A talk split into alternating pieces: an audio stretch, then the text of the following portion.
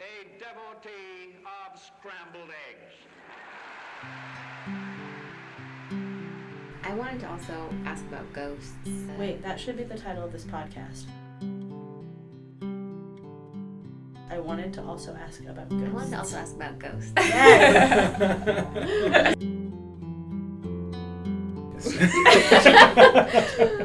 we'll Yes. cut this out, or also we'll just use it. I am Max Leneve. And I'm Sophie Weiner, and this is the University of Kentucky MFA podcast. We spoke recently with visiting poet Tyehimba Jess, author of Lead Belly, which was chosen by Brigit Pegeen Kelly as winner of the National Poetry Series.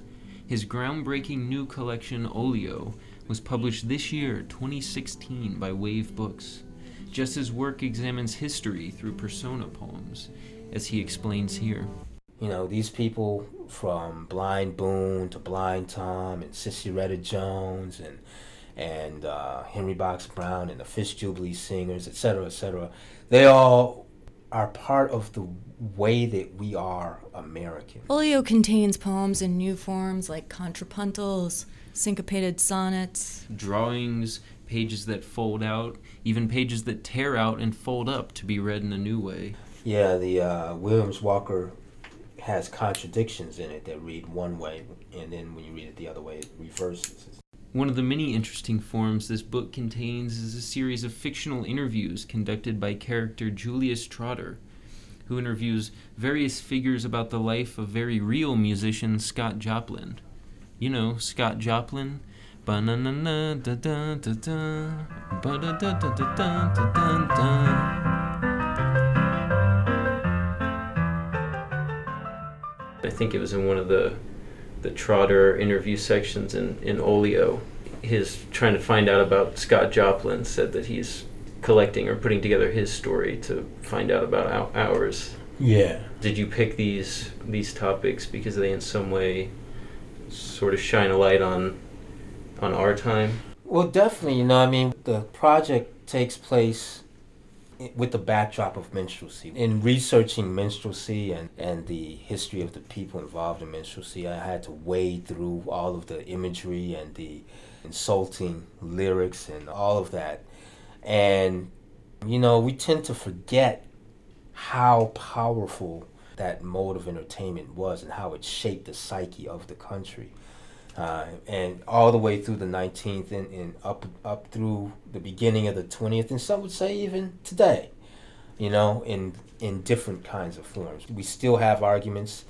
We still see manifestations of blackface in various areas of our public life, shared online and and even in movies in different manifestations. So it's still relevant. And I think when he says I'm researching his story so that we can find out, out about ours.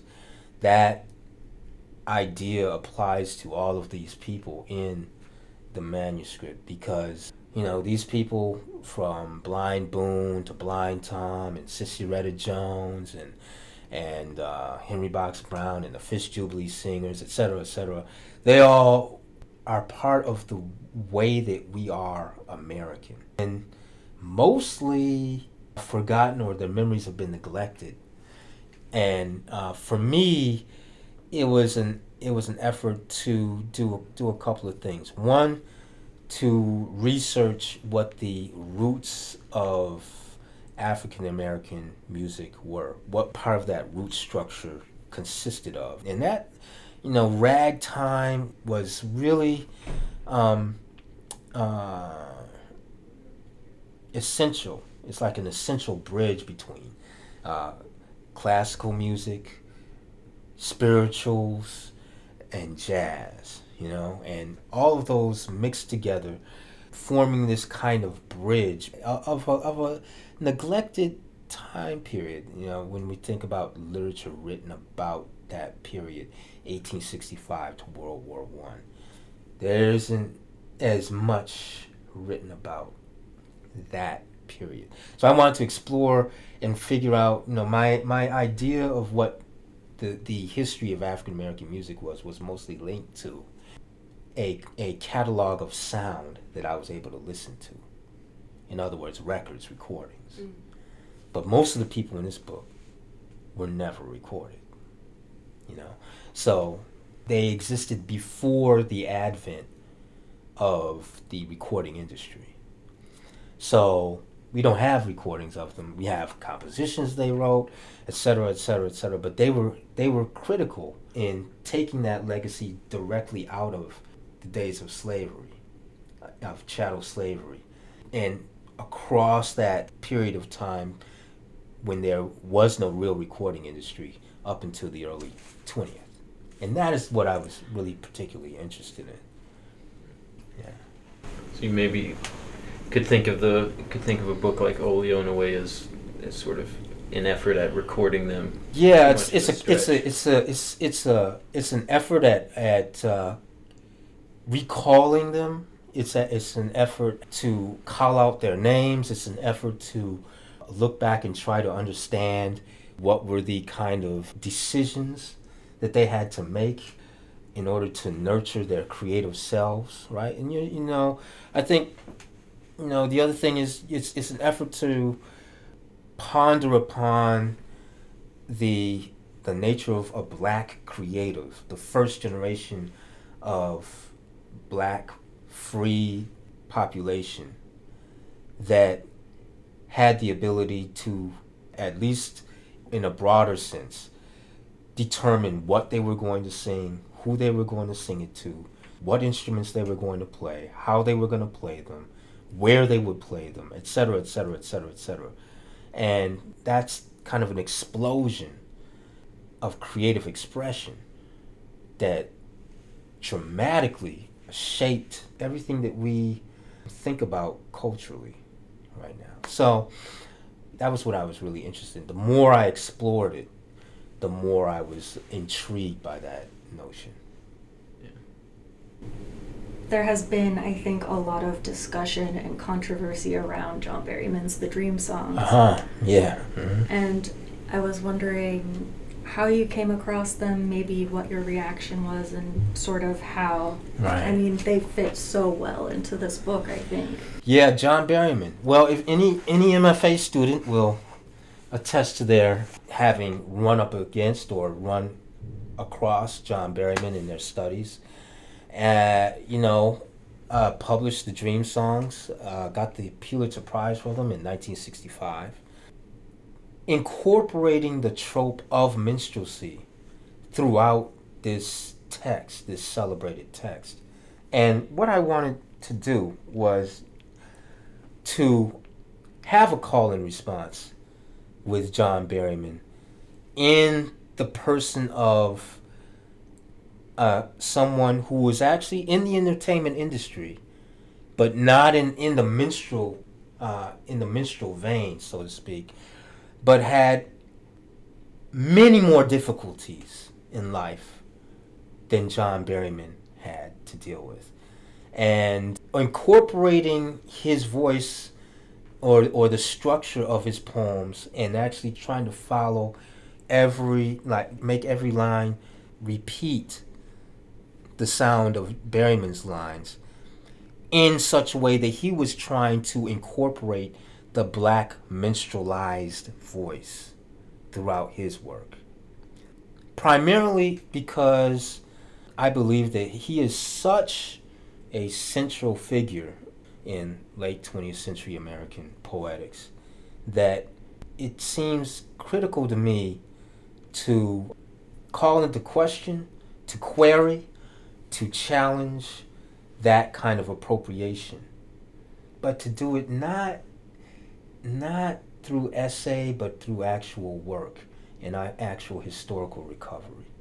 So as a result, I found this person. Well, I didn't find him, but the idea of John Berryman had been lingering on my mind, frankly, for years and years, and I wanted to try and and and find a way to address these issues, and also Henry Box Brown had presented himself in my research as someone just ripe for inclusion in this volume.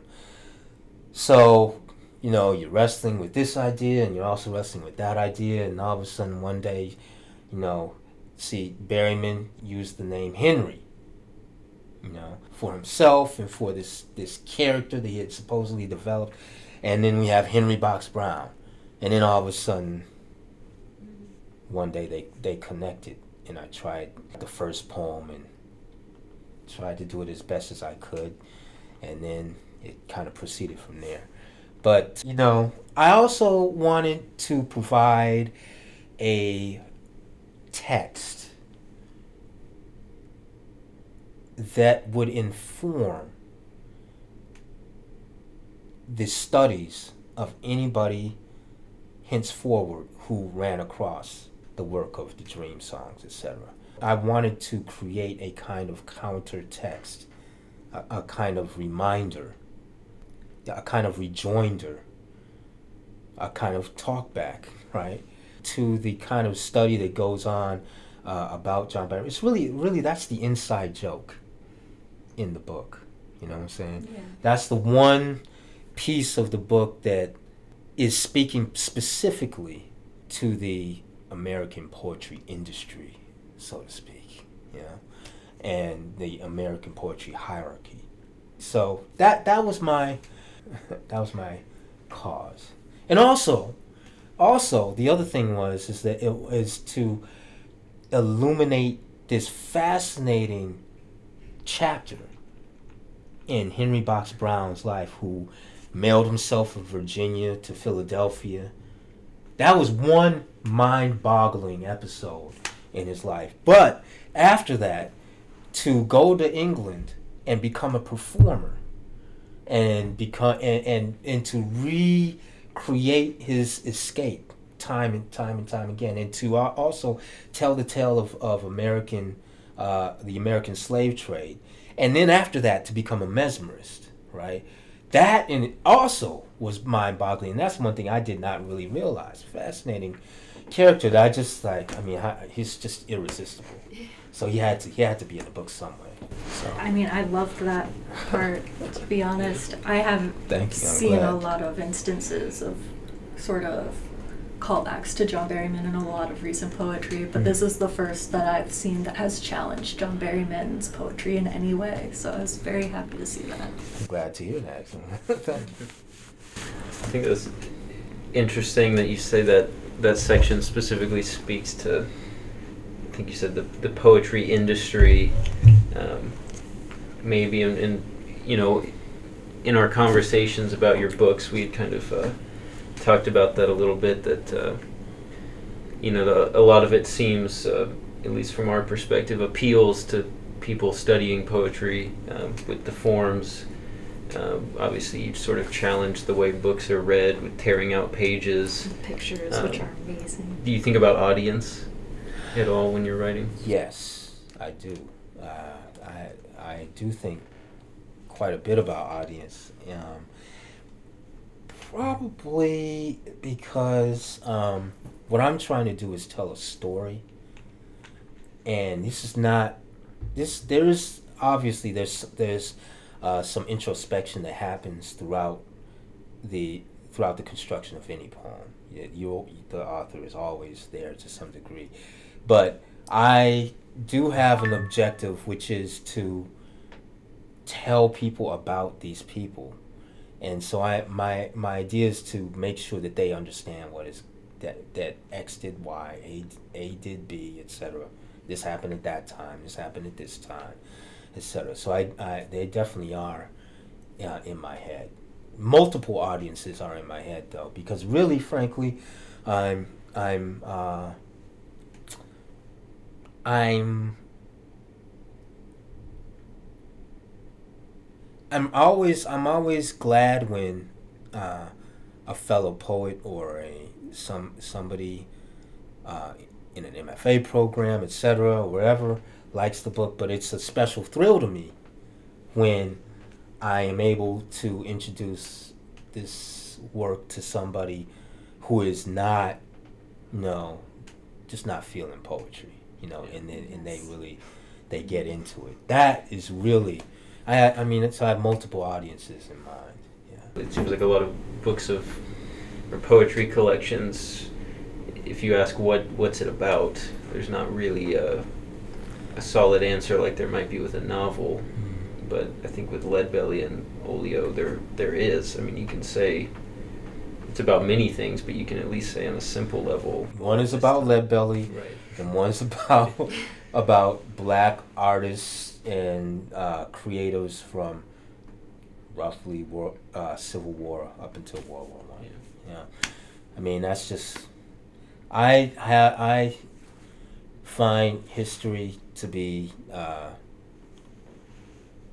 really uh, fascinating, and uh, that's that's kind of where my focus tends to go. Yeah. So. How do you go about your research? Do you have a set way? Is it, or do you have the, uh, say with Leadbelly, did you decide on Leadbelly and then sort of go to the library and get a stack of books? with lead with lead belly you know um, i was reading his biography and i wrote one particular poem where he was in the red river and he was being chased by the dog and he drowns the dog etc and that was really the first poem written in the book. And uh, and really there was i mean you know lead, lead belly was about a, um, uh, um, an artist who's trying to wrestle with himself and, and get himself under control. That's what that's one of the central issues with Lead Belly, and that's really what I was trying to do at that particular time when I started writing. And so it became kind of a chronicle of his life, and also through the writing of Lead Belly, it was it was that same kind of path for myself. So I had that that particular connection. Um, but after writing that that poem, it was um, essentially it was basically finding anything and everything ever written about Lead Belly anywhere, and tracking it down, trying to devour it, and then uh, and then trying to figure out a way fi- to figure out which moments to write about and how to write about them.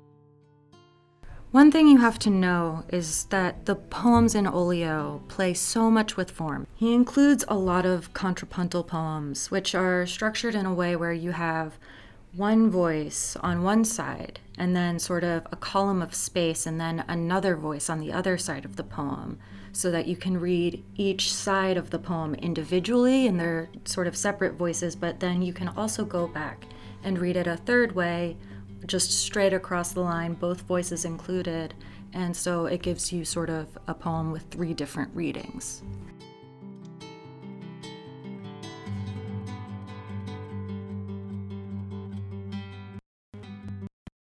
both because this project is done in the milieu of minstrelsy. Uh, you're talking about masks and hiding behind masks, being uh, uh, in a situation where one has to put one face forward but have another face in order to live one's life. You know, and I think that that kind of double consciousness is part of what I'm trying to address with the contrapuntal poems. You know, um, and also there's the uh, idea of the call and response, where there's a quotation, a historical quotation, and then there's a response on the other side. So call and response, double consciousness, agency of the reader, all, all of those things get involved in the in the project. How do you come to write sonnets that end up reading in every direction? Well, I had I had a few parameters. One was to honor the strict sense of the sonnet as much as I possibly could.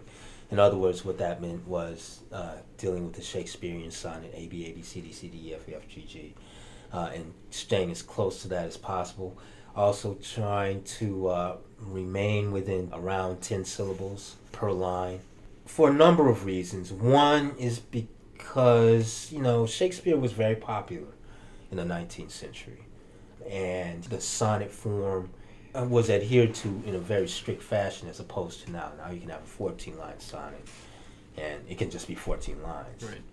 You know, without any particular rhyme, or it could be even 13 lines. And it's, I wanted to he- adhere to that form because I imagine these poems in conversation with the actual people.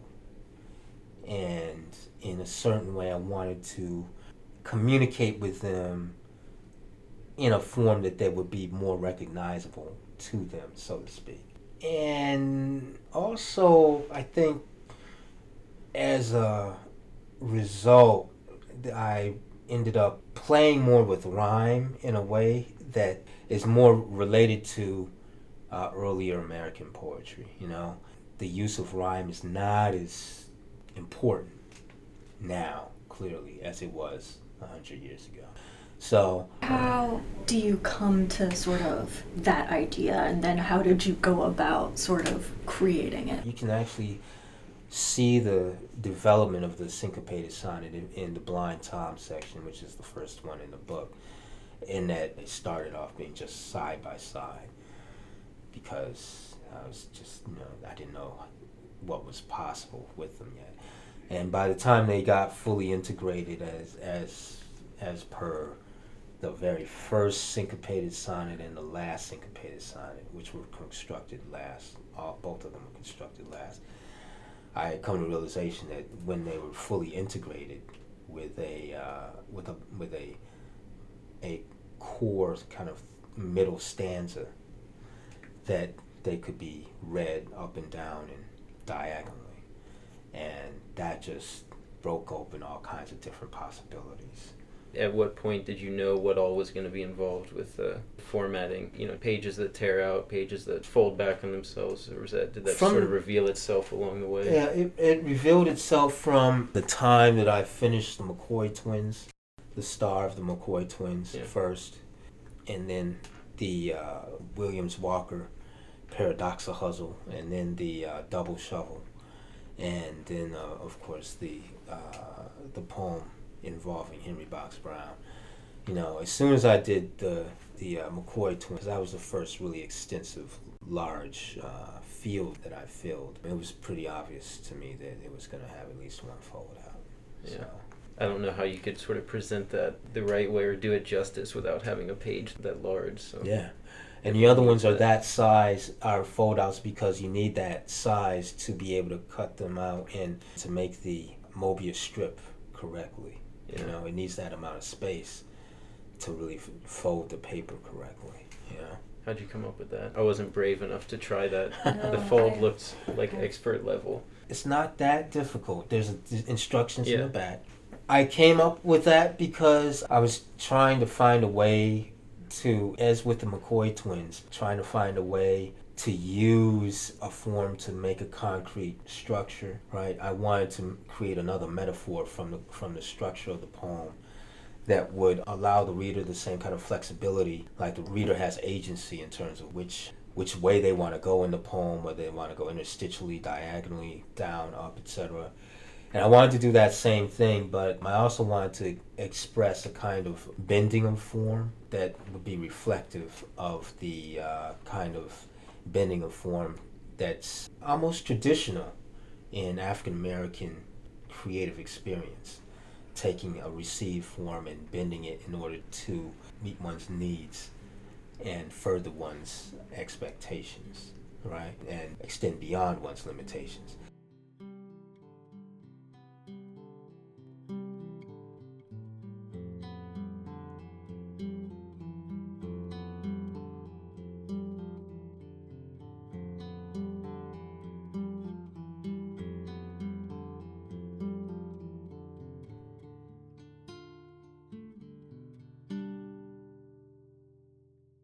That was poet Tyehimba Jess on the University of Kentucky MFA podcast. As a poet, I find myself interested in many things, a wide variety of subjects. So for me, it was fascinating to read his work, um, in which he engages history and research so deeply and in a much more focused way than I've ever attempted. Yeah, and I think it's worth putting out there that that is quite an undertaking and that his research certainly warrants the number of poems that this book contains.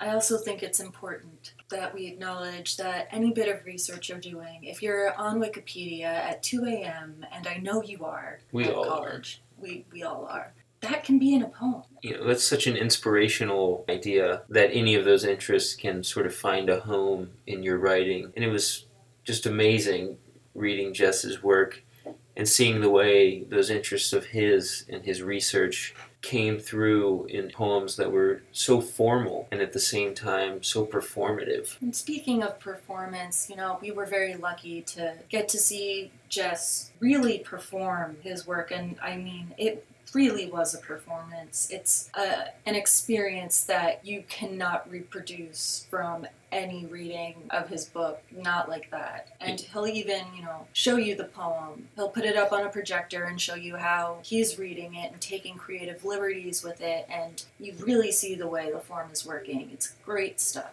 So, you know, I've been challenging myself since hearing him speak to leave myself that kind of room or give myself a kind of flexibility in my use of form to see if I can maybe leave some open space for myself, if I can read something in multiple ways, if I can perform it differently than how it reads on the page. This has been the University of Kentucky MFA podcast. I'm Max Leneve. And I'm Sophie Wiener. So long. I wanted to also ask about Ghosts is a product of UK's Visiting Writers series. Find out more on the University of Kentucky MFA website. Our theme music is Mitch You Puked by the wonderful Parker Hobson. Many thanks to UK's Media Depot for tech resources and support.